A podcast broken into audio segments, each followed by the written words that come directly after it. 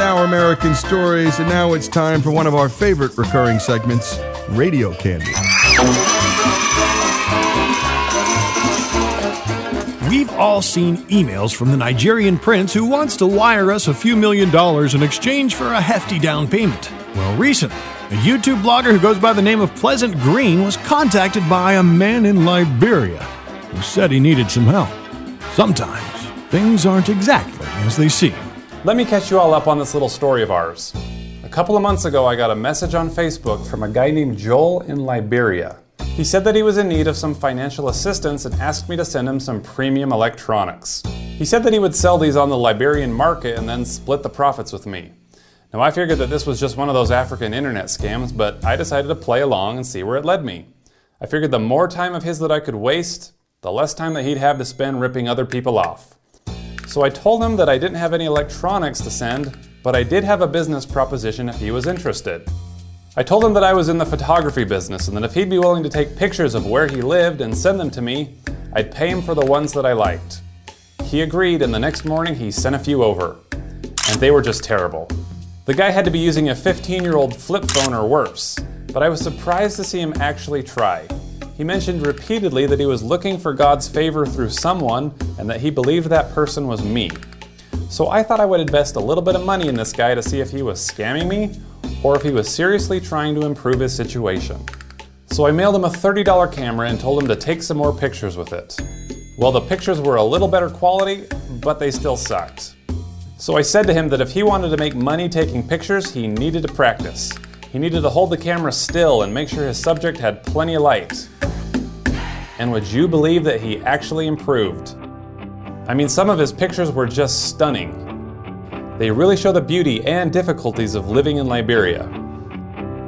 So then I had to figure out how I was going to compensate Joel for his work. So I put together a photo book of his very best pictures and launched an Indiegogo campaign. I was blown away at the response. People from all over the world came to support Joel and purchase his book. This is your chance to make a real difference. In total, we sold nearly 1,000 copies in 40 different countries. I made a promise to Joel that we'd split the profits 50 50 and that my half would go to charity. So I wrote to Joel and said that I wanted to give my portion to the people of Liberia and asked if there was anything in his community that I could help with. He said that there were a lot of children that were in need because their parents were so poor. So I asked, How can we help the children? And he said, School materials, stationery, book bags, and chairs. These are the things that children suffer for the most.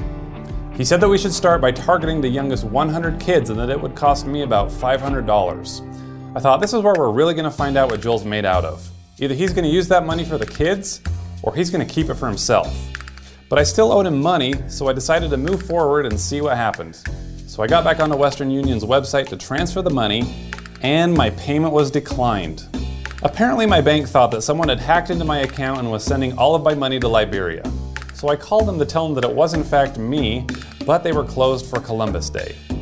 So I went to an ATM and withdrew $500 cash. Then I walked to the nearest Western Union teller to wire it the old fashioned way.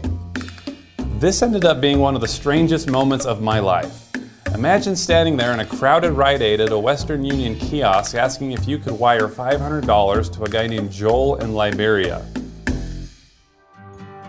Well, I was pleased to know that the money did go through and that Joel was able to pick it up. Because what happened next was incredible. Joel took a trip down to the local market and cleaned them completely out of children's book bags, notebooks, and other supplies for the children in five local schools. He had to hire a taxi just to hold everything. I made sure to tell Joel to bring his camera along, not just to prove that he delivered, but to show his customers what's possible with a little hard work and a lot of faith. When you give someone a chance, sometimes they're not who you thought they were. Sometimes they surprise you. And sometimes you end up being the answer to their prayers. Mark Knopfler was the frontman for British rock group Dire Straits. He's riffing on his passion for the American classic Gibson Les Paul. I've wanted one of these guitars since I was very, very young, young teenager really. I pestered my poor old dad for years about getting hold of one. And um, he never could afford it, I'm afraid, at that time. So I had to make do with something else, of course, uh, you know, as the way. But there's nothing wrong with waiting for the good things in life. As soon as I got my hands on the 58, you know, I pressed it into service immediately. It was uh, such a step up from everything that I'd known before in terms of these things. And I had a, I had one from the 70s, and uh, it was just never the same thing. You know, I had to mess around with it a bit, and I was very excited about having my first Les Paul, you know. But as soon as I, I got it, I realised it was on a different level altogether. What I used to do with the 58 on stage was just look at it and then give give it a little kiss like that because they are such great things to play. I've used it solidly in the studio and on tour ever since.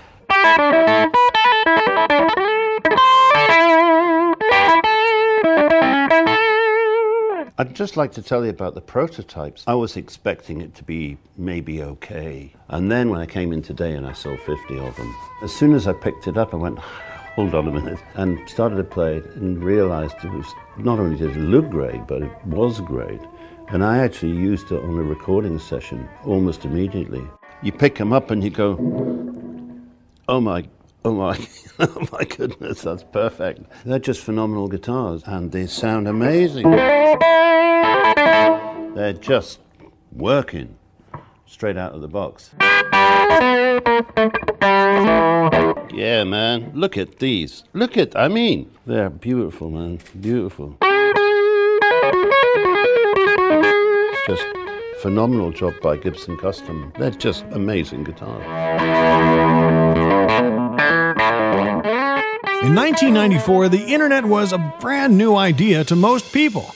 Here's the cast of The Today Show back then, struggling to grasp the concept. See, there it is. Violence at NBC, GE com. I mean, well, Allison should know. What, what do you is say internet Allison? anyway? Internet is uh, that Massive computer right, network. the one that's becoming really big now. What do you mean? That's big. How does one? What do you write to it like mail? No, a lot of people use it and communicate. It, I guess they can communicate with NBC writers and producers. Allison, can you explain what internet is? And this is Radio Candy, sounds that stimulate the senses on Our American Stories.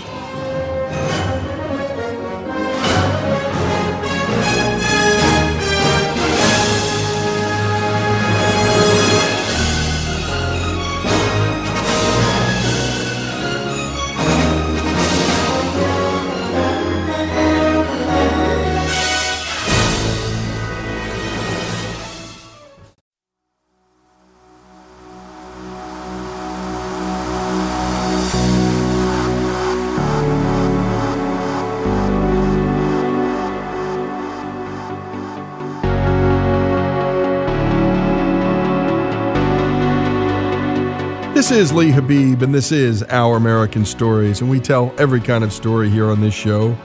And we hit history, and we hit sports, and we hit the arts, of course. And we tell good stories, and we tell sad stories love stories, stories about death.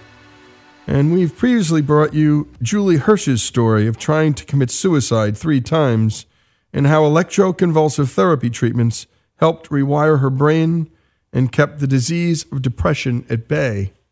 And we talk about these stories because they touch so many American lives depression, suicide. Uh, our family, my family, was touched personally. A niece committed suicide almost three years ago. And to this day, it's still with us, our entire family. Well, Julie is also a writer at Psychology Today, and she now graciously shares with us one of her stories there. This one called The Miracle of Gratitude. A few weeks ago at Eatzi's, I bumped into my friend Donna, who has a brain tumor. My husband had planned a Sunday gathering with friends. Translation, he invited the friends over, and I got to plan everything. After a few minutes of snarling under my breath, I decided not to be mad, not to cook, and just pick up fun food at Eatzi's. I entered the store to be met with a clear voice of a tenor and tasty samples of Thanksgiving sweet potatoes and stuffing. Then I saw my friend Donna. She told me she felt lucky. The surgeon had removed most of the tumor in a risky operation that might have left her dead, blind, or with facial paralysis. Her struggles weren't over. They couldn't remove all of the tumor. The growth within her head was something she'd have to monitor and manage. Yet somehow she found new purpose in comforting people who had brain tumors. Her brown eyes widened with joy as she posed the question Do you ever consider your disease a blessing?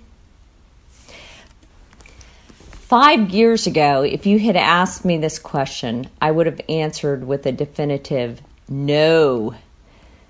That summer's relapse, only six months after the previous relapse, burdened me. I wore a weird cloak of embarrassed, defeated rage. The January before, I defiantly stood down one young psychiatrist who insisted I needed more electroconvulsive therapy. They suggested 12 to 18 treatments. 12 to 18 treatments! I insisted six would do. Our conversation went something like this. I started. This is ridiculous. If you look at my personal history, this is way too much ECT. I had five treatments in 2001 and seven in 2007. The doctor, a woman, responded Our statistics show that more ECT leads to better results. I shot back. I also know most ECT patients relapse within six months. Not my patients, she responded. This really ticked me off. I shot back at her. Do you have any patients who've stayed well eight years at a time? She stammered. Well, I, I haven't been practicing medicine that long. Then I got really tough. When you have patients who have stayed as well as I have, as long as I have, then I'll listen to you. Until then, I suggest you might learn something from me. I strutted out of her office, chest out, sure I would never be sick again. When I lay on the gurney to receive ECT less than six months later, this same psychiatrist administered the treatment. Well, I relented. This is embarrassing. She smiled. No, I told you so, lurking at the corners of her lipstick. I just want to see you well, she said. Once again, I've sprinted back to wellness, my ability to bounce back, lending credence to the idea that God only gives us what we can handle. As I relish my wellness, my friend Donna's question stuck with me. What can I be grateful for in another depressive break? Without much thought, a few things spring to mind. Early that summer, before my depression tipped off, I spoke at Dallas Black Dance Theater on mental wellness. To encourage attentiveness, I gave the students, they were about ages 8 to 16, an incentive. Any student who created his or her list for mental wellness would be put in a raffle to see Dreamgirls at the Dallas Theater Center. One precocious student asked, But but I can't drive. Can you give me a ticket for my mom too? How could I resist that? Between this talk and Dreamgirls, my depression raised its head. I like to think of myself as a connector, one who moves easily between groups, hopefully to inspire one side to listen to another. I have friends who are liberal, conservative, gay, straight, all colors and shapes. That summer, the gaps between these groups grew so large that I fell into the caverns between them. The events hit like gunfire. The Orlando shootings. I went to a conference in DC where the members were asked to join an affinity group of those who were only like them. Something in my life experience that only seems to lead to divisiveness. But I guess old people in theater wasn't an affinity group. Then the Dallas shootings. Then the political campaign. In the middle of all this anger and disunion, a young woman named Mariah stepped into my life. Mariah is a young dancer at Dallas Black Dance Theater, and she was one of the Dreamgirls winners. Her dad, dressed in a sharp suit and a fedora with a stylish feather, sat next to her at the show. He told me how his wife Cam had let him come because he liked Dreamgirls so much. They were so grateful. I told them that I wanted to give them another set of tickets so he and his wife could have a date night. Cam called me a few days later and she told me that she and Mariah wanted to take me out for ice cream. We met, Mariah showing me her journal that she kept. The message she told herself stick out in my mind. She wrote these down. I am me. I am specially made to be me. I am precious and priceless. I thank God for me. I remember a good friend telling me once that his job as a parent was making sure his kid's tank was full. There are good times and bad times in all of our lives. You fill up your child's tank so he or she can navigate the rough stuff. Mariah's tank, thanks to her mom and dad, was filled to the brim. I happened to see Mariah and her family again recently at another performance at Dallas Black Dance Theater. Cam told me that she'd been thinking about me, praying for me. This family's effort to say thanks buoyed me during a particularly hard time. I remember telling Mariah, Mariah, not all white people are angry and mean. Please remember that.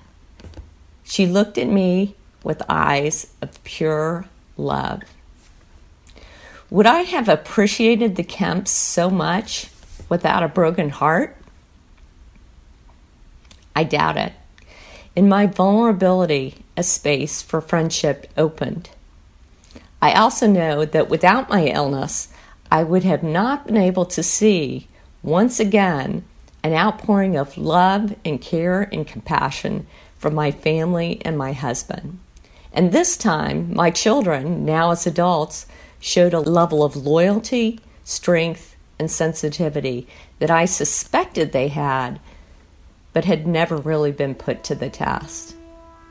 Am I grateful for this relapse? Donna, that's a strange question, but I have to say yes. I feel blessed.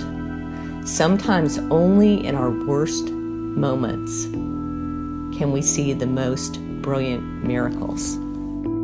And thank you for that story, Julie. And again, you can read her work in Psychology Today, the title, The Miracle of Gratitude. And we'd love to hear your stories here on Our American Stories. Share them with us at ouramericannetwork.org. That's ouramericannetwork.org. We'll help you record them and we'll get them on air. Because here on Our American Stories, your stories matter as much as anyone's. Again, this is Lee Habib, and this is Our American Stories.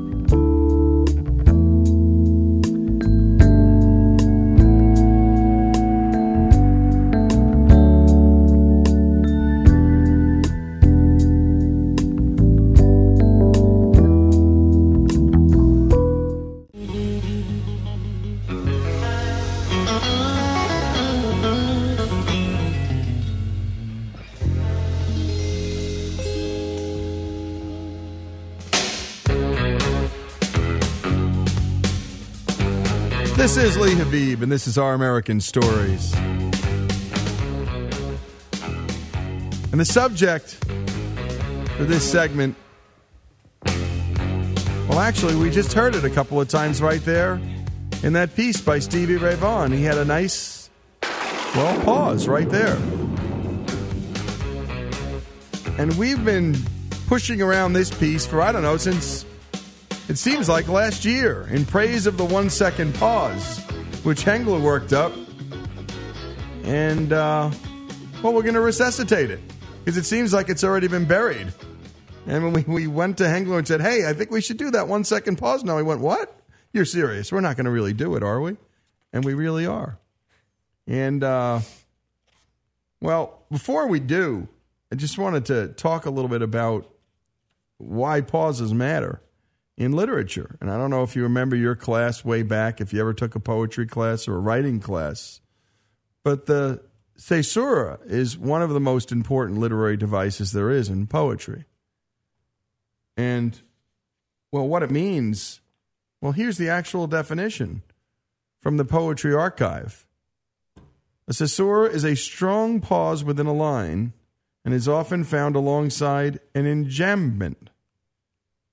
If all the pauses in the sense of the poem were to occur at the line breaks, this could become dull. Moving the pauses so they occur within the line creates musical interest. A caesura may be marked like this, and then you'll see two straight lines next to each other. So when you're reading a poem and you see that, that means shut up, basically. Shut up. Two lines. John Mole's Coming Home has a fi- first stanza that sets off in a very steady rhythm with the first four sentences the same length as the line and the same length as each other. The fifth sentence is only half a line long, and the pause following that full stop creates a really dramatic caesura. So again, where and how to use pauses. And by the way, musicians, great ones, especially as they get older. Listen to B.B. King play when he was young. Listen to him play when he was older. And I say the same for my dear and most beloved guitarist and my personal favorite, Stevie Ray Vaughan. Listen to him play when he was young, up and down the fret like a madman.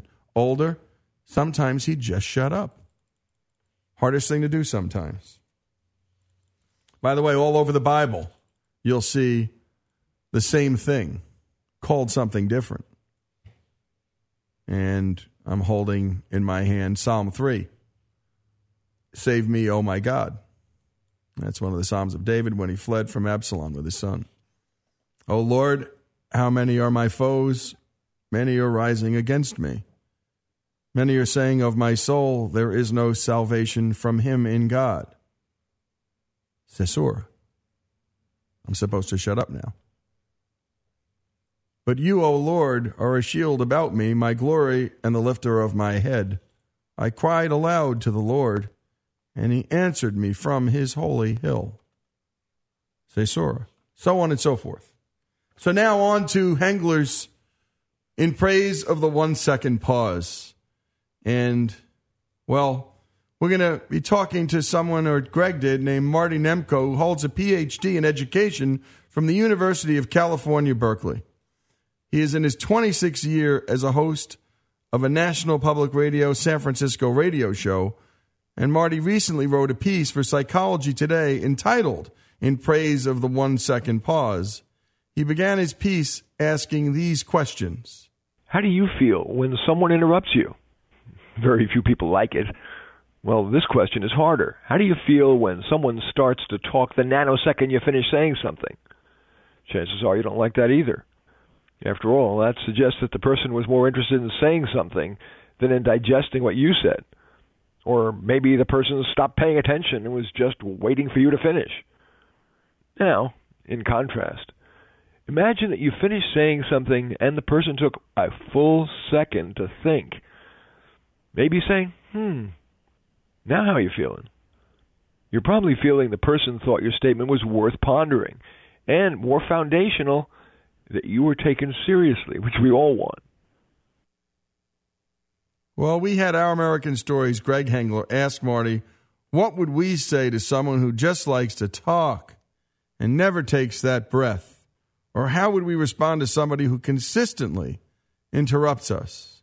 Here's Marty's answer. It's very difficult to change people, but I am a big believer in giving tactfully dispensed unwanted advice. So if somebody really is interrupting me all the time, I would, in a very tactful and simple way, say, I, I really'd like to finish. And if you watch CNN or you watch any kind of TV or radio show, you'll see that the experienced guests who are on panels, if there is one of their um, panelists is interrupting all the time, they'll say something like, I allowed you to finish, please allow me. And do that in that very calm way.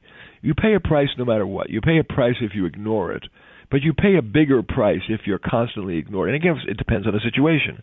If you're getting interviewed for a job, I'm not sure you're going to want to interrupt the interviewer and say uh, to just tell the interrupter, "Would you please stop interrupting me?" yeah. But in more common situations where the risk-reward ratio is better, it may be worth offering a bit of gentle feedback. We know a man who adheres to a four sentence rule. This involves speaking approximately four sentences and then waiting to see if the listener wants to hear more. He does this because we often say more than our listener wants to hear. Is this rule basically a different take compared to your one second pause suggestion? It's a very different rule, and I find that uh, too rigid. That's the rule of how long you should talk. I'm much more in favor of what I call the traffic light rule.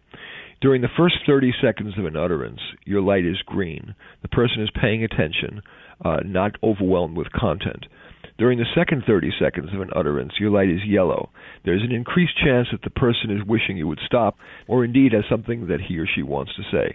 At the 60 second mark, you occasionally uh, want to run a red light, which is, uh, but usually you want to stop. So I think that gives a little more flexibility than four sentences, because sometimes things take less than four sentences and sometimes more. Boy, these are really good rules to live by, actually. Never really thought about that before. I think I've got like a nine minute rule. I got to really work on this, man. Here's Marty on a pet peeve he has involving conversation narcissism. Normally, in a conversation, it is like a ping pong game. You want to spend roughly half the time with the ball in your court. Roughly, it's more like 40 to 60 percent in a conversation. And very many people violate the rule in either direction. They're either narcissistic and they will talk about 80 or 90 percent of the time and never ask a question about you, or if they do, it's obligatory and then they but they're really not paying attention, they're only half listening. Or on the other hand, of course, there are people who have difficulty speaking up and who talk 20, 10 to 20 percent of the time. So a nice rule of thumb is to go for roughly 40 to 60 percent of the time using the traffic light rule and using the one second pause. But I would be full of BS if I said that was very easy to change. It is very difficult to change a natural habit of interrupting, talking at too great length, and uh, not pausing. Well, so far we have chose to cut out Greg's question to Marty. But for this one, we will be including Greg's question because it's a personal one. But wait for it. So is Marty's answer. I don't necessarily consider myself a narcissist, but I, I know that I struggle with returning the favor when somebody asks me a question, you know, how was your day? What'd you do this weekend? A lot of times I'll give them an answer and then I won't say, well, how was yours? And then I walk away and I can, it's usually four or five minutes later, I'm like, oh man, I did it again. I didn't mm-hmm. ask them and I just must come off as just selfish. Yeah, well, that's what the narcissist thing is about. It becomes not high enough priority that while you count, so does your conversation partner. Ouch. That stung.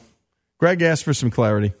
So I fall into the narcissist category. Well, it's too strong. I mean, okay. you're way ahead of the game because you're concerned about it. You're aware about it. You're in that interim transition period from when you are unaware and just oblivious and continue to blather on and a full conversation partner. So I would bet that you will do fine. It's, you're, you're just in that transition period. You're not a narcissist. There you go, folks. None of us here have perfected the art of dialogue and thought this would be a piece of advice we could all put in our back pocket and actually use in praise of the one second pause. And don't forget 30 seconds, green light, 45 seconds, yellow light. You go past a minute and don't let the other guy talk, you got a problem. This is Lee Habib, and this is Our American Stories.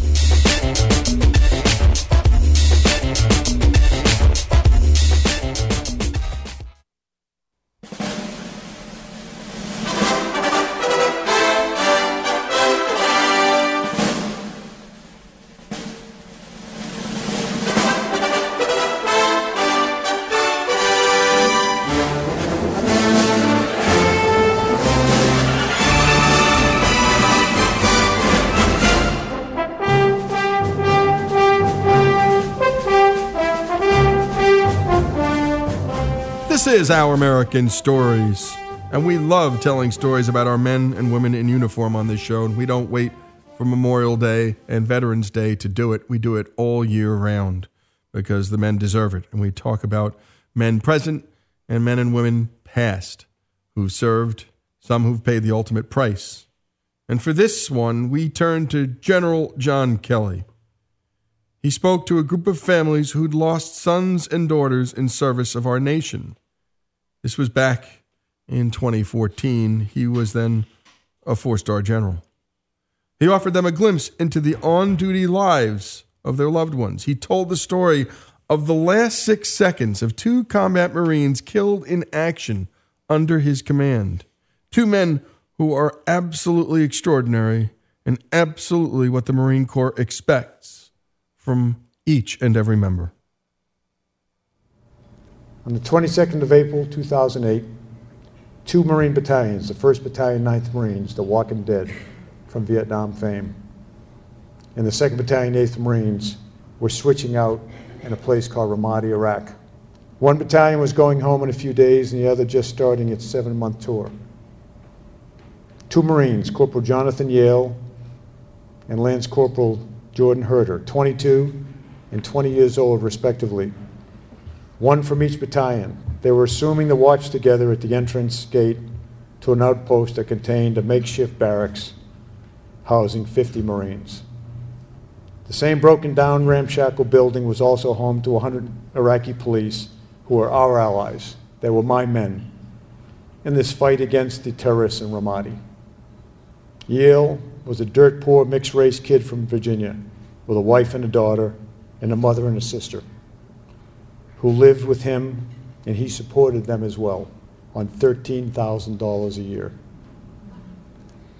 Haerter was a middle class white kid from Long Island.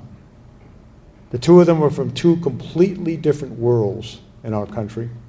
Not good, not bad, just different. Had they not joined the Marine Corps, they would never have known each other. They would never have even understood that multiple Americas exist simultaneously, depending on your education level, your family's income status, maybe.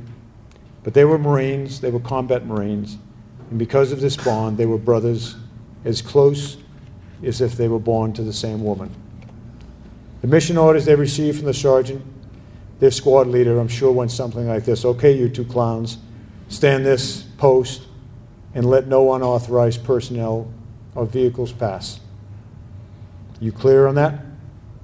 And I'm sure Yale and Haerter then rolled their eyes and said in unison something like, Yes, Sergeant, we got it. We know what we're doing. Screw you. Again, I'm prior enlisted. I know how they think. they then relieved two other Marines on watch who, as it turned out, were probably the two luckiest Marines on the earth that day. And they assumed those posts, Yale and Haerter. A few minutes later, a very large blue truck turned down the alleyway that was no more than 100 yards in length. It sped its way through the serpentine concrete walls, Jersey walls. The truck then stopped just short of where these two were posted. It detonated. It killed both of them catastrophically. And if you know what combat's like, you know what I'm talking about when I say catastrophically. 24 brick masonry houses were damaged or destroyed by the blast. A mosque 100 meters away collapsed. The truck's engine came to rest 200 meters away, and it knocked down a building before it came to rest. Their explosive guys reckoned that the blast was made by a bomb of at least 2,000 pounds of explosive. Two died, and because these two young infantrymen died, they didn't know how to run from danger. 150 men, 50 U.S. Marines, and 100 Iraqis were saved. When I read the situation report, a few hours after it happened, I called the regimental commander, Lou Craparotta, and I asked him for details about what happened. It seemed different to me. Unfortunately, Marines dying or being seriously wounded is common in combat. We expect Marines, and for that matter, soldiers, sailors, airmen, and Coast Guardsmen, regardless of rank, to do their duty, to stand their ground, and to die if that's what the mission requires. The regimental commander had just returned from the site. He agreed with me, for it reported to me that there were no American witnesses, just Iraqi police. I figured if there was any chance of finding out what actually happened, and to recognize these young men for what they've done. I'd have to go down there myself because I understood, unfortunately, that the bureaucrats in Washington would never accept Iraqi statements for what had taken place. If there was any chance at all, it had to come under my signature. So I traveled to Ramadi the next day and spoke to half a dozen Iraqi police, all of whom told me the same story. They said the truck turned down into the alley and sped up as it made its way through the serpentine Jersey walls. They all said they knew immediately what was going on, particularly when the Marines began to fire. The Iraqis all began firing as well, then to a man ran for safety just prior to the explosion. They all survived. Many were injured, some seriously injured. But as one of the Iraqis said to me, Sir, they'd run from the danger like any normal man would to save his life. What he didn't know until then, he said, and what he learned at that instant, was that Americans are not normal. With tears welling up, he said to me, Sir, in the name of Allah, no sane man would have stood there and done what they did. No sane man. They saved all of us.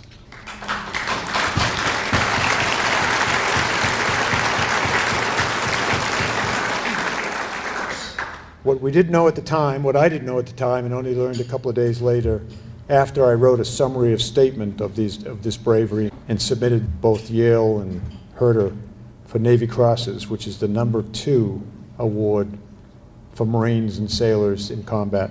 What I didn't know was that one of the security cameras we had at the location that was damaged initially in the blast had caught everything.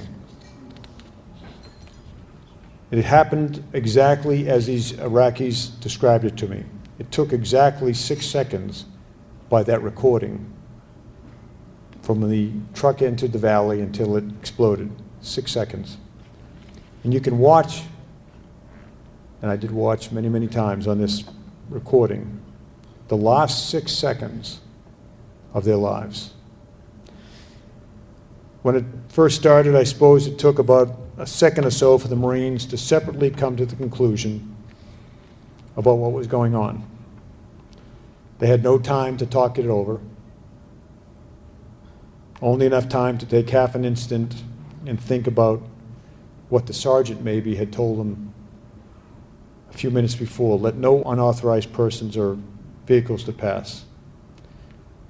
At that point, I think, according to the recording, this Marines had about five seconds to live. Think of it five seconds to live. I don't think they knew it.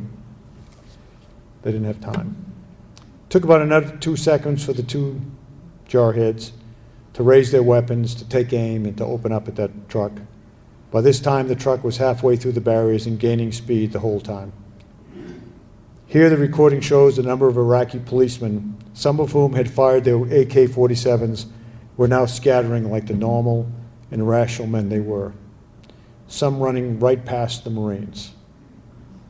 The two Marines had about three seconds to live. For about two seconds more, the recording shows the Marines firing their weapons nonstop. The truck's windshield exploded into shards of glass as their rounds took it apart and undoubtedly tore into the body of the terrorist that was trying to kill their brothers. Unaware of the danger at the time, the Marines and Iraqi soldiers could take comfort in the fact, if they'd have known, that two Marines were on watch and would die before they ran. The truck careens to a stop immediately in front of the two Marines. In all of this instantaneous violence, Yale and Haerter never hesitated. They never stepped back. They never even started to step back. They never shifted their weight. With their feet spread shoulder width apart, they leaned into the fire and fired as fast as they could. They had only, at this point, one second to live. And then the truck explodes, the camera goes blank, and the two young men go to their God. Six seconds. Not enough time to think about their country or their flag or about their lives or their deaths but more than enough time for two very brave young men, like your sons and daughters, like your brothers and sisters, like your spouses, two very brave young men to do their duty for eternity. That is the kind of people who are on watch for us all over the world tonight. That is the kind of young men and women that came from your families. And for those of you tonight and all of the families that have lost the light of their lives, they can say to every American that it was my boy or it was my girl who stood their post and did their duty into eternity. Corporal Jonathan Yale's story, Lance Corporal Jordan Haerters, and that's General John Kelly. Their last six seconds revealed everything about their character and the Marine Corps.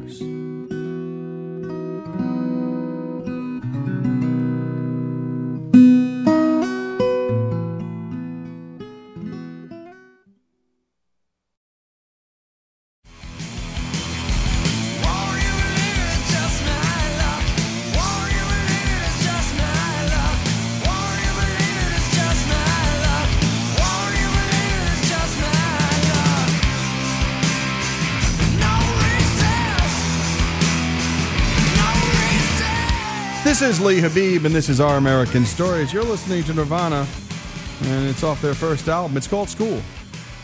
And we love bumping in with music that relates to the segments we're about to do. I didn't know that song, and I'm a Nirvana fan. Thanks for that, Jesse. And uh, joining us right now to talk about a story that we keep hitting in various ways is Angela Browning. And we recently came across a Facebook group filled with mothers and parents, nearly 6,000 of them, who are working on changing the law in Florida to fix a big problem in their kids' lives. But it's not just a Florida problem, it's a national problem. Our kids just aren't getting enough, well, some would say not nearly enough, recess in school. And a new group of so called recess moms has had enough. We're joined again by recess mom Angela Browning. Angela, thanks for joining us. Much for having me. You know, Angela, before we start, we always like to know, you know, where where are you in Florida? What particular town? Talk about your family a little bit, and then ultimately let's talk about what led you to this space. Sure. Well, I live in Orlando, Florida, which is in Orange County, uh, with my husband and our three boys. We have 10 year old twins uh, who just started fourth grade last week and a six year old who started first grade. Um, I actually have a, uh, a law degree from Ave Maria School of Law, which is now down in Naples, Florida. Um, but I work as a paralegal for an insurance company. I like having the flexibility to be able to volunteer in my kids' classrooms uh, and, and be there for them when they need me. So, um, so that was a choice that I made. You bet. And so you know a little bit about the intersection of the law and the culture, particularly Ave Maria does a great job of doing that. And Ave Maria is a Catholic law school founded by the Domino's Pizza founder, Tom Monaghan, and they do a great job at preparing people to do just what Angela's doing. Uh, so, Angela, your, your kids uh, suddenly find themselves without a recess. Talk a little bit about where that came from, because obviously there had to be an anti recess movement before there was a pro recess movement, only that anti recess movement probably had nothing to do with parents. Where did this thing spring up from? Whose idea was it? Sure. Well, what happens is, you know, our school districts tell us we, you know, we didn't cancel recess, but but what did happen is that uh, somewhere along the line, this testing uh, really just took over in our classrooms, and the focus switched from the well-being of our children to uh, you know, making sure that these children do well on these tests because there are very high stakes attached to them here in Florida. That's where our schools are graded. Um, our teachers, their VAM scores now come from those from those test scores. Um, so funding comes from them. And so my children, uh, all of a sudden, were coming home complaining about school, complaining that the day was too long, crying, asking me not to send them back to school. And my older boys had just begun second grade. Um, so I just, it just caused me to wake up and ask what was going on. Why all of a sudden were my eight-year-olds who are supposed to love school and love learning, um, begging me not to send them back? And and so you're a parent, and obviously you, you take parenting really seriously because you could be practicing law, and what you're instead doing is doing paralegal work so that you can time shift and you can move uh, move the work around and you can have flexibility to be a present parent. So where did it spring in your head that this was an idea worth fighting for and then what were the steps you took to fight? Well, I'll tell you, the first thing that I did was I asked, and that's what I think is really important. You know, we tell our group members, ask your kids if they're getting recess, because before this, I didn't even think to ask. So I asked my boys, well, what what about recess? When you go out and you get to play with your friends, don't you get to have fun at recess? And they said, well, we don't get recess that often anymore. And I said, what do you mean you don't get recess that often anymore? And they said, well, we only get to go to recess once or twice a week when we don't have PE. And I, I was just horrified. Some of my best memories during elementary school happened on the playground. And so I looked into it and I realized that my children were getting 15 minutes of recess once or twice a week. Uh, and I had a friend who um, who lives near to me, but her daughters go to another school, and she and I talked about it. It was the same thing. Her kids were down to uh, two 20-minute recesses a week, and we just decided, you know, this is not okay. It's not okay for us. Our children are young. They have a right to be children. They have a right to play. Playing is developmentally appropriate learning for elementary school children.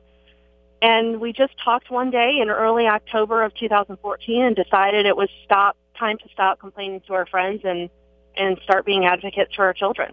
Well, this is a great story, and I, uh, just a little backwards before we go forwards in the next segment the the testing and the state testing, and you raised that. And there there are lots of us who believe that you've got to hold teachers and schools accountable. So we don't sure. we don't hate testing, but the question sure. is, and I know my little girl's experiencing this here in Mississippi. It she'll say, "Dad, it never stops." It's yeah. test after test after test. We're testing for the test. We're prepping for the test. Then after the test, we take another test. And uh, so, in a sense, you're not saying you don't want any accountability for the schools because we need a way to measure schools. It's just testing gone wild. Absolutely, 100% agree. I am not opposed to testing. I am opposed to uh, a, a culture where the stakes of testing are so high that it takes over our classrooms. Uh, we lose centers in the younger grades. We lose recess. We lose access to physical education. We lose access to art and music. These children are being tested and assessed, and they are being taught to fill in bubbles. And we need to teach children to think critically. We need to, to test them. We need to assess where they are. We need to make sure that we are seeing learning gains in our classrooms. But we can't let it take over teaching. It's we so, need to teach these children. That's so well said. And by the way, the, these very things we're cutting out might just help raise those test scores, Angela. That's the point, too. That test scores are complicated and the human mind is complicated. And you can't put people in a box. And my goodness, you can't anesthetize them by just having them repeat over and over the same old thing so they can fill out a bubble on a sheet. This is Lee Habeeb. This is Our American Stories Recess Moms and Angela Browning is one of them, and she's fighting the fight in Orlando and in the state of Florida. More after these messages with Angela.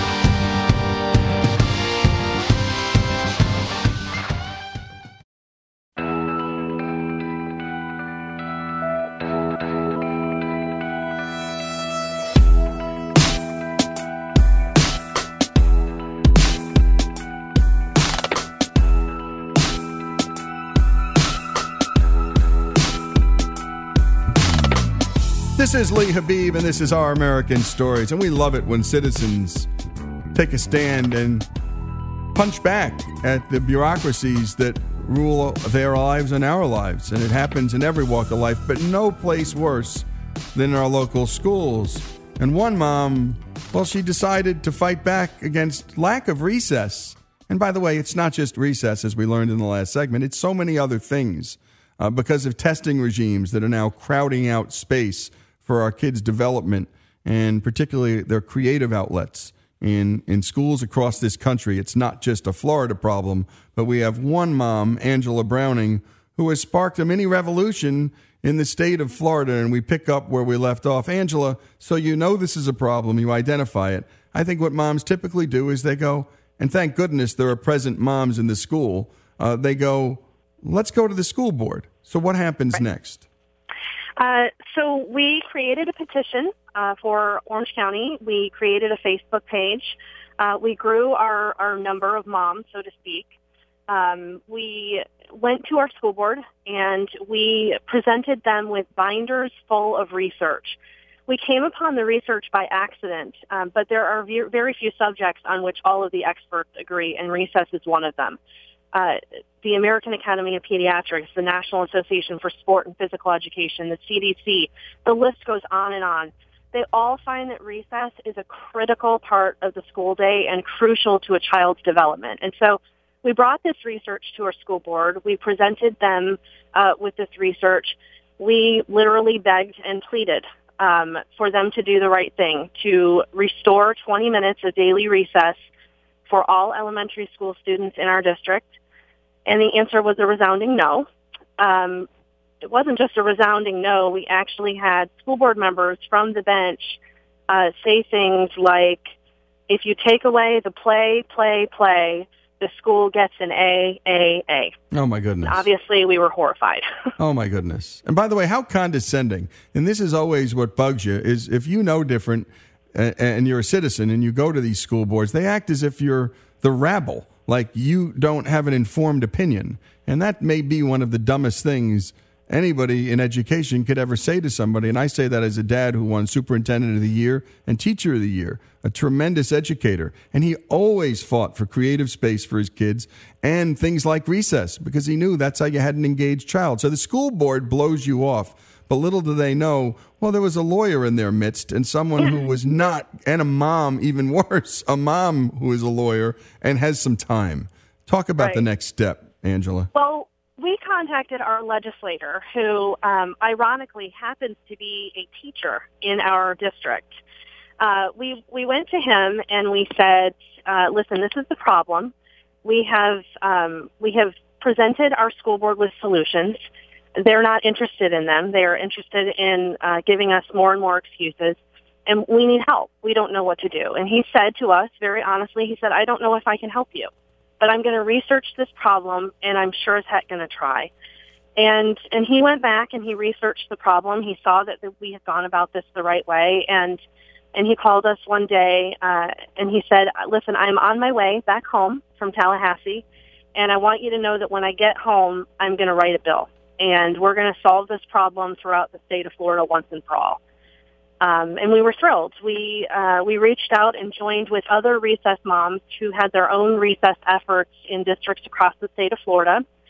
Um, we we have moms that represent 24 uh, counties, and um, we just banded together and we decided that we were gonna we were gonna try to get this bill passed and what happened because it's quite it's almost a thriller angela because each step you think you're coming up and then whack you get whacked again and then thank goodness for persistent parents you just keep coming back at them what happened next? Well uh, the bill was filed in tallahassee in december of 2015 uh, we worked our butts off trying to get the bill heard in committee. Um, we traveled to Tallahassee, us recess moms. Uh, we would get up at 3 o'clock in the morning, get ready, get in the car, drive four hours uh, north to Tallahassee, uh, spend all day meeting with state representatives and state senators, uh, eat dinner, and then come back and get home about midnight. So we managed to get the bill through the entire House with the help of our sponsor in the House, um, who, as I said, was Representative Rene Plasencia. We were absolutely thrilled. There were only two legislators on the floor who voted against our bill. In the Senate, however, our first committee of reference was the pre-K through 12 Education Committee, and that was chaired by a senator by the name of John Legg, uh, who did not like our bill. He said he felt that recess should continue to be handled locally. He refused to meet with us, refused to take our phone calls, refused to respond to our emails. Um, he he really would have nothing to do to us with us. So unfortunately, we weren't able to get the bill uh, through the Senate. Uh, but we dusted ourselves off. Uh, we have been working in the off season, uh, and we're really, really thrilled about how things look for us next year. We've um, we've made some really great progress. Well, good for you because the school board was counting on you going away. And by the way, as my dad always said, he loved active parents, but so many superintendents didn't because they they were seen as impediments and blockage to just doing what they felt like doing. And for my dad's sake, it was always let's get the buy-in of the parents because there's nothing like parents who agree with educators. It can be a really you can you can make some great changes. And you, didn't quit. You you got you got a 112 to two vote in the House. The Senate blocks you, um, and you're back at it again. Talk to other moms listening out there in other states, Angela, about what they can do. Sure. Well, we're going to need, you know, we're going to need help to get this done. But as I said, we believe this will be our year. It's really important for parents to get engaged and get involved. Until I asked my children um, what they were doing at recess and how often they had it, I didn't know. So you've really got to ask your children, do you get that break in the school day and do you get it every single day, regardless of whether or not your kids have PE? If you find that your children are not getting that break, then you need to go to your principal and you need to ask them to implement a universally uh, recommended research-based 20-minute daily recess period. And you need to be proud of your advocacy for your children. You need to be willing to say to your principal, look, I think you're a wonderful person.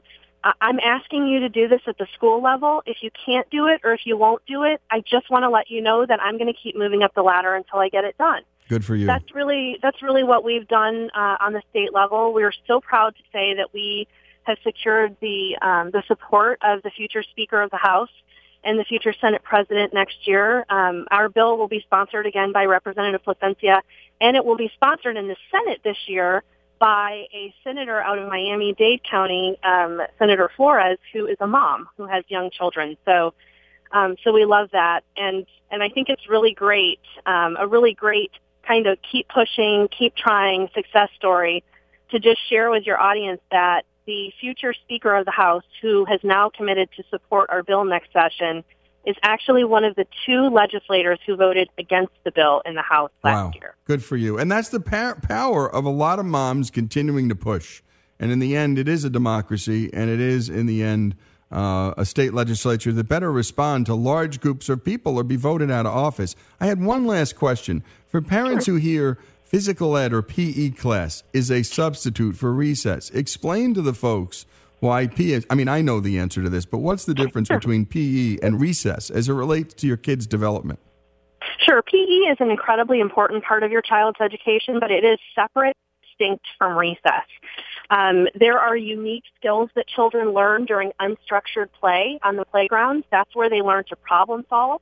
That's where they leadership skills and social skills and coping skills. Um, and those things cannot be replicated in the classroom. PE is a class. It is structured. It is teacher-led. Your children are directed to do A, B, and C. Uh, it is not unstructured free play. And here in Florida, there are Florida standards attached to the PE curriculum, and those teachers are required to show learning gains learning gains. As a matter of fact, fifth graders uh, um, in our district or in our state are actually tested in PE at the end of the year. So PE is certainly worthwhile, but it's not a break from the rigor and the curriculum of the classroom. Yep. And the research that I referred to earlier shows that academics improve when children get a break from the classroom that is unstructured so that they can truly rejuvenate, refresh their minds, and come back to the classroom. And Angela, we all know this because we need that time in our lives throughout our lives. We just know this to be true, but it's great to have the research to back it up. Moms, recess moms, fighting for recess to be put back into Florida schools. Angela Browning leading the fight. Angela, thanks so much for joining us, and let's keep in touch and find out what happens in this legislative session coming up. Thank you. You bet. This is Lee Habeeb, and this is Our American Stories.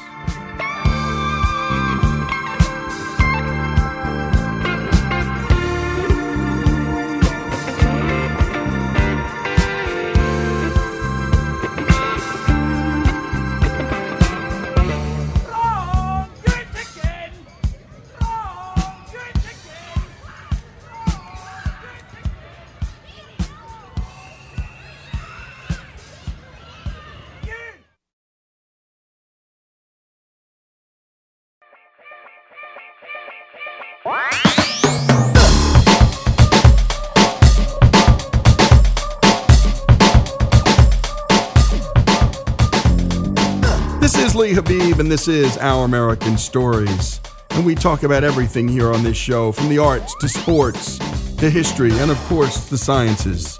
And we read a book review in the Wall Street Journal called It Never Hurts to Ask, and it was all about a book called Why What Makes Us Curious. And the writer joins us, Professor Mario Livio. He's a professor of astrophysics, an adjunct at UNLV, and he worked at the Hubble telescope for 24 years. And thanks for joining us. Sure, my pleasure. Well, let's talk about astrophysics first. What is it, and why were you curious about that? Because that obviously led to your life's work, sir. Well, astrophysics is really about understanding the universe. And by that I mean from the universe at large, you know, why the universe expands, uh, what is the evolution of the universe, uh, to understanding how galaxies form, how stars form, how planets form, uh, how life emerged in the universe, all of that belongs to astrophysics. And talk about now your your quest to dig into this space called curiosity, because I think this is what separates man from everybody else is the degree to which we're curious and what we do about it. Um, right. So talk about that. So indeed, humans are, are really quite unique in the fact that they ask why, uh, even about unseen causes. Um, animals are curious too, but they don't normally ask why, and especially not about things that they cannot directly see. Um, so uh, I was always a very curious person, uh, and at one point I just became very curious about curiosity itself. So you know, I decided to spend uh, more than four years uh, studying, you know, what research has been done in psychology and neuroscience about curiosity. Uh, I spoke with many researchers in the field, uh, visited some labs, and so on, and uh, that's the result. Is this book? Are we naturally curious, or is it something we develop? Is there a curiosity gene? To be so yes. blunt. Uh, yes. So we are naturally curious in the sense that studies show that. Um, 40 to 50 percent of uh, this trait of curiosity, as with many other psychological traits, are genetic. Uh, namely, if your parents were very curious, your grandparents were very curious, chances are you will also be a, a very curious person. So, so some part of it is genetic, but of course, there there is there are other parts that are. Um, you know, just environmental and depending on your particular circumstances. I mean, it depends on your parents and how they, they taught you, your teachers, uh, maybe the church you go to, um, things of that nature, the environment in which we live. I mean, does that allow you the luxury of being curious about certain things and not about others and so on? Well, curiosity has done a lot for humankind. I mean, you posit that it's kept us alive in many respects. And if, if, if anything, it's expanded our life expectancies and so many other things from the creation of fire, which I think is, you know, we can take it all the way back there. That was curiosity itself, wasn't it? The unseen. And the next thing you know, we're creating this thing out of nothing. That's right. So, so curiosity in, indeed drives, of course, all scientific research. Uh, it drives the process of education. It plays a role, you know, in books we write, films we see, and even simple conversations. I mean, you don't want to have a conversation with somebody unless you're somewhat curious about what they have to say. Um, and indeed, it goes back all the way to the pre-humans and the very early humans who had to be curious about, you know, what does fire do? You know, how can I use that? Uh, what do tools do? And, and things of that nature that expanded both the diet of the early humans and, uh, you know, the fact that uh, they c- could start to do all kinds of other things that they couldn't before. Let's talk about the two dimensions of curiosity that you talk about in your book. And one of them has to do with, let's just say, the senses, and the other with the intellect. Um, talk about those two things. So uh, there are various types of curiosity. So one curiosity is, for example, it, it has been dubbed perceptual curiosity.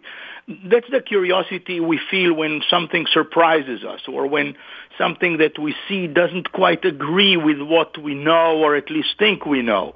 Um, you know, think, for example, you know, of uh, some children in some remote village uh, in in South America, seeing a white person for the very first time. Things of that type, things that really surprise you. Then there is epistemic curiosity. Epistemic curiosity is the real love of knowledge. It what drives us to learn things. It's that pleasure, you know, or anticipation of pleasure that coming from new knowledge. And that's uniquely, as you as we had said before, that is just uniquely human. That's uh, right. That's a, that's a characteristic that is uniquely human. Now let's talk about some people. Um, let's talk about some curious people, and two that you feature. Well, let's talk about one first, uh, Leonardo da Vinci. Yes. So Leonardo has been uh, called uh, by uh, Kenneth Clark, the art critic, the most relentlessly curious mind in history. And indeed, you know, here is a person, you know, of course we know him from his works of art, the Mona Lisa and all that, but he was really curious about everything. I mean, he has, you know, he has left us with some 7,000 pages of notes, and probably there were maybe double that when he uh, lived. And in, in those, he studies everything from the flow of water to the flight of birds to how do you paint to uh, how long is uh, the tongue of the woodpecker. I mean, he was literally interested in everything around him, except perhaps politics, which was a very good thing because he lived at the time of the Borgias and they basically killed anybody who got involved in politics. Indeed, indeed. And, and you know, we had just spent some time with David McCullough not long ago and the curiosity of the Wright brothers was remarkable. I mean, these two guys just kept going at it and they were curious and they tested and they were curious and in their own way they were hobbyists. But they were doing things that, well, Leonardo was thinking about and puzzled over himself. That curiosity drove them too. Right. You're absolutely right. Of course, you, you know, I mean, not all were his ideas. I mean, a, a little bit fewer than the things we think were, you know, there were things that were in the air at the time. But the fact that he was interested in all of those is what makes him so absolutely unique. Indeed, indeed. And, and very few people had that kind of mind and that level and breadth and depth of curiosity. Let's talk about that other person you talk about in the book, Richard Feynman. And by the way, who is he for folks who may not have ever heard his name? Yeah, so Richard Feynman was uh, one of the most uh, celebrated physicists uh, of the 20th century. He worked in almost every area of physics and also a Nobel laureate in physics. Um, but in addition to everything he did in physics, he was interested in so many other things. He was a bongo drummer. Uh, he studied how to draw. Uh, he was an expert in uh, cracking safes. he was an expert in Mayan hieroglyphs and things like this. So he was again a sort of a Leonardo type person, although more you know in the sciences uh, than uh, in the arts. Uh, but but really a person that found everything interesting. He basically said everything is interesting if you look into it deeply enough. And you coined a phrase: "Curiosity is the best remedy for fear." Talk about that. Yes. You see, very often things we're fearful about or afraid of are things that we just don't know much about or we don't understand. And by actually learning more about them and under, trying to understand them better, we actually can get rid of that fear. And, and that's why I, I truly strongly believe in this statement that curiosity is the best remedy for fear. And indeed, uh, you, you sort of intimate that curiosity is better than bravery for overcoming fear? Yes. Uh, cu- curiosity uh, very often will drive people to do uh, more risky things than you know uh, you just associate with brave people. Right. I think brave people in- in- intimates risk and risk taking. And uh, curiosity, well, you just got to follow it down. When we come back, we're going to continue our conversation. The book, Why, What Makes Us Curious, and we're curious about this book. We continue our conversation with Professor Mario Livio after these commercial messages.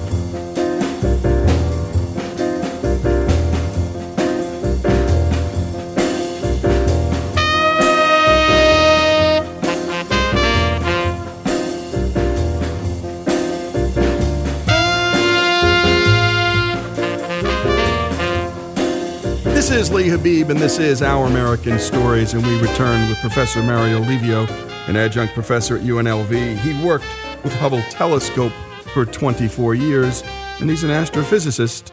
And we continue our conversation on his new book, Why? What Makes Us Curious. We read a terrific Wall Street Journal review, and we just had to dig in and get the book.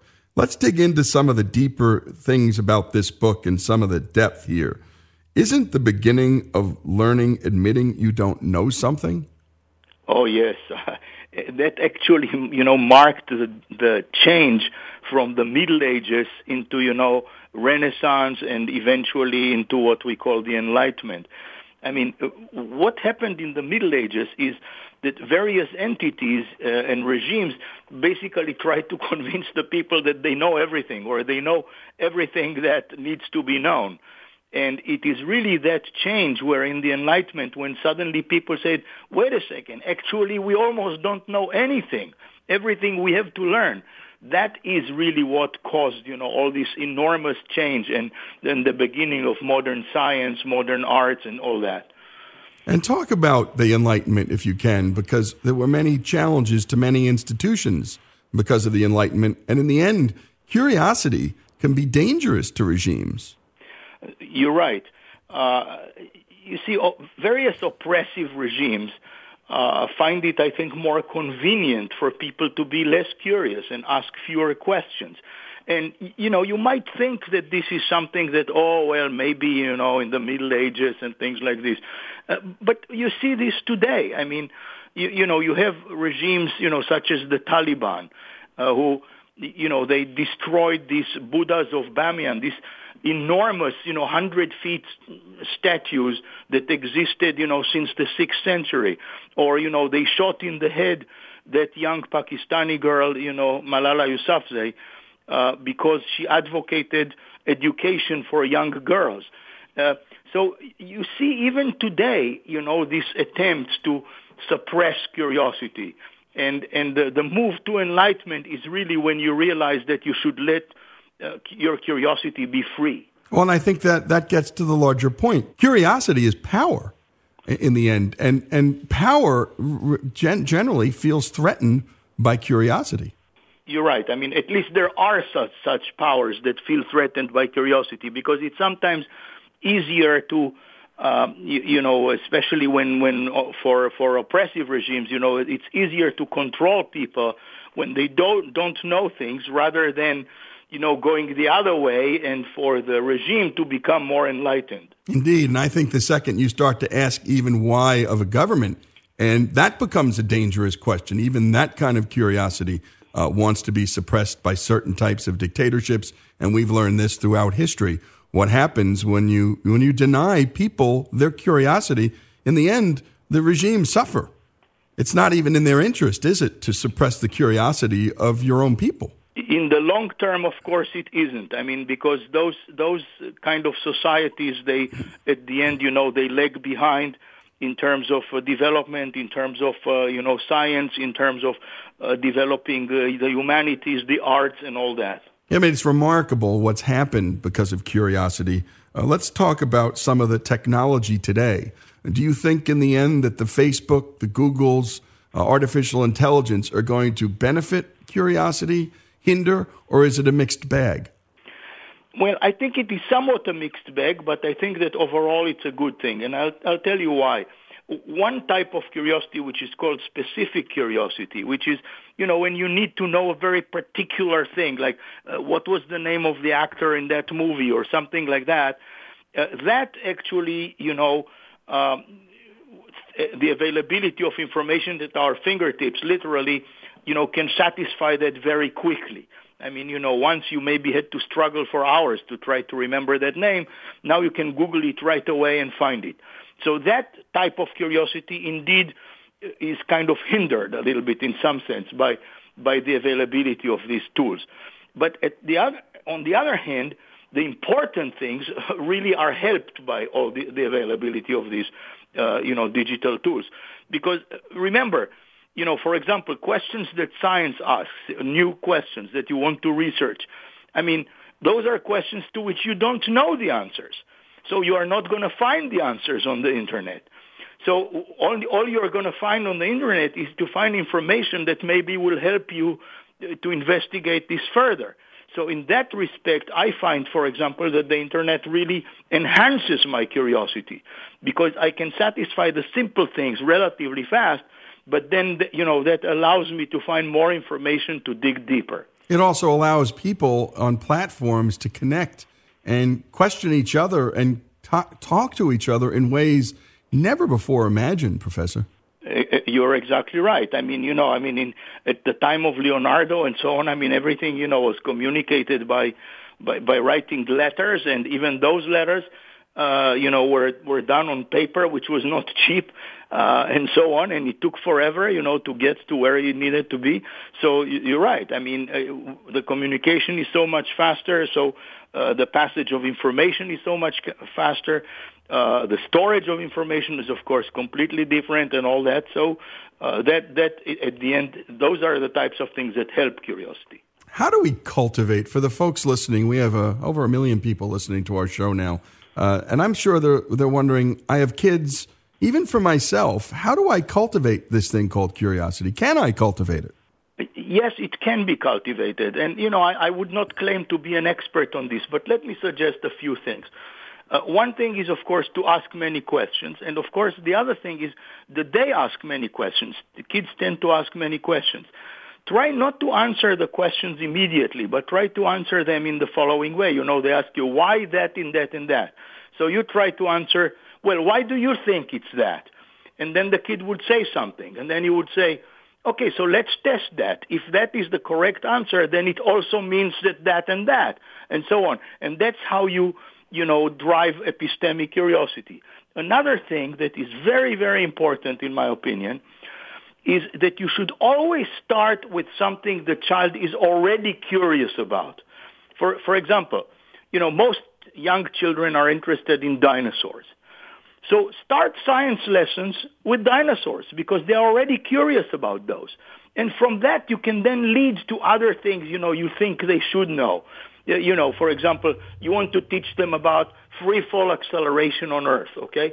They may be bored by that. But they, you talk to them about dinosaurs, and then you say, well, dinosaurs actually became extinct. And you know why? Because an asteroid hit Earth and, you know, killed all the dinosaurs. Uh, you know why the asteroid hit Earth? Because it had accelerated towards the Earth because of the Earth's gravity. So you started with something they were curious about, and you led them to something that you wanted them to know. You know, and it's interesting because you're digging into something I think about a lot, and that is where the science, the sciences and story combine and converge.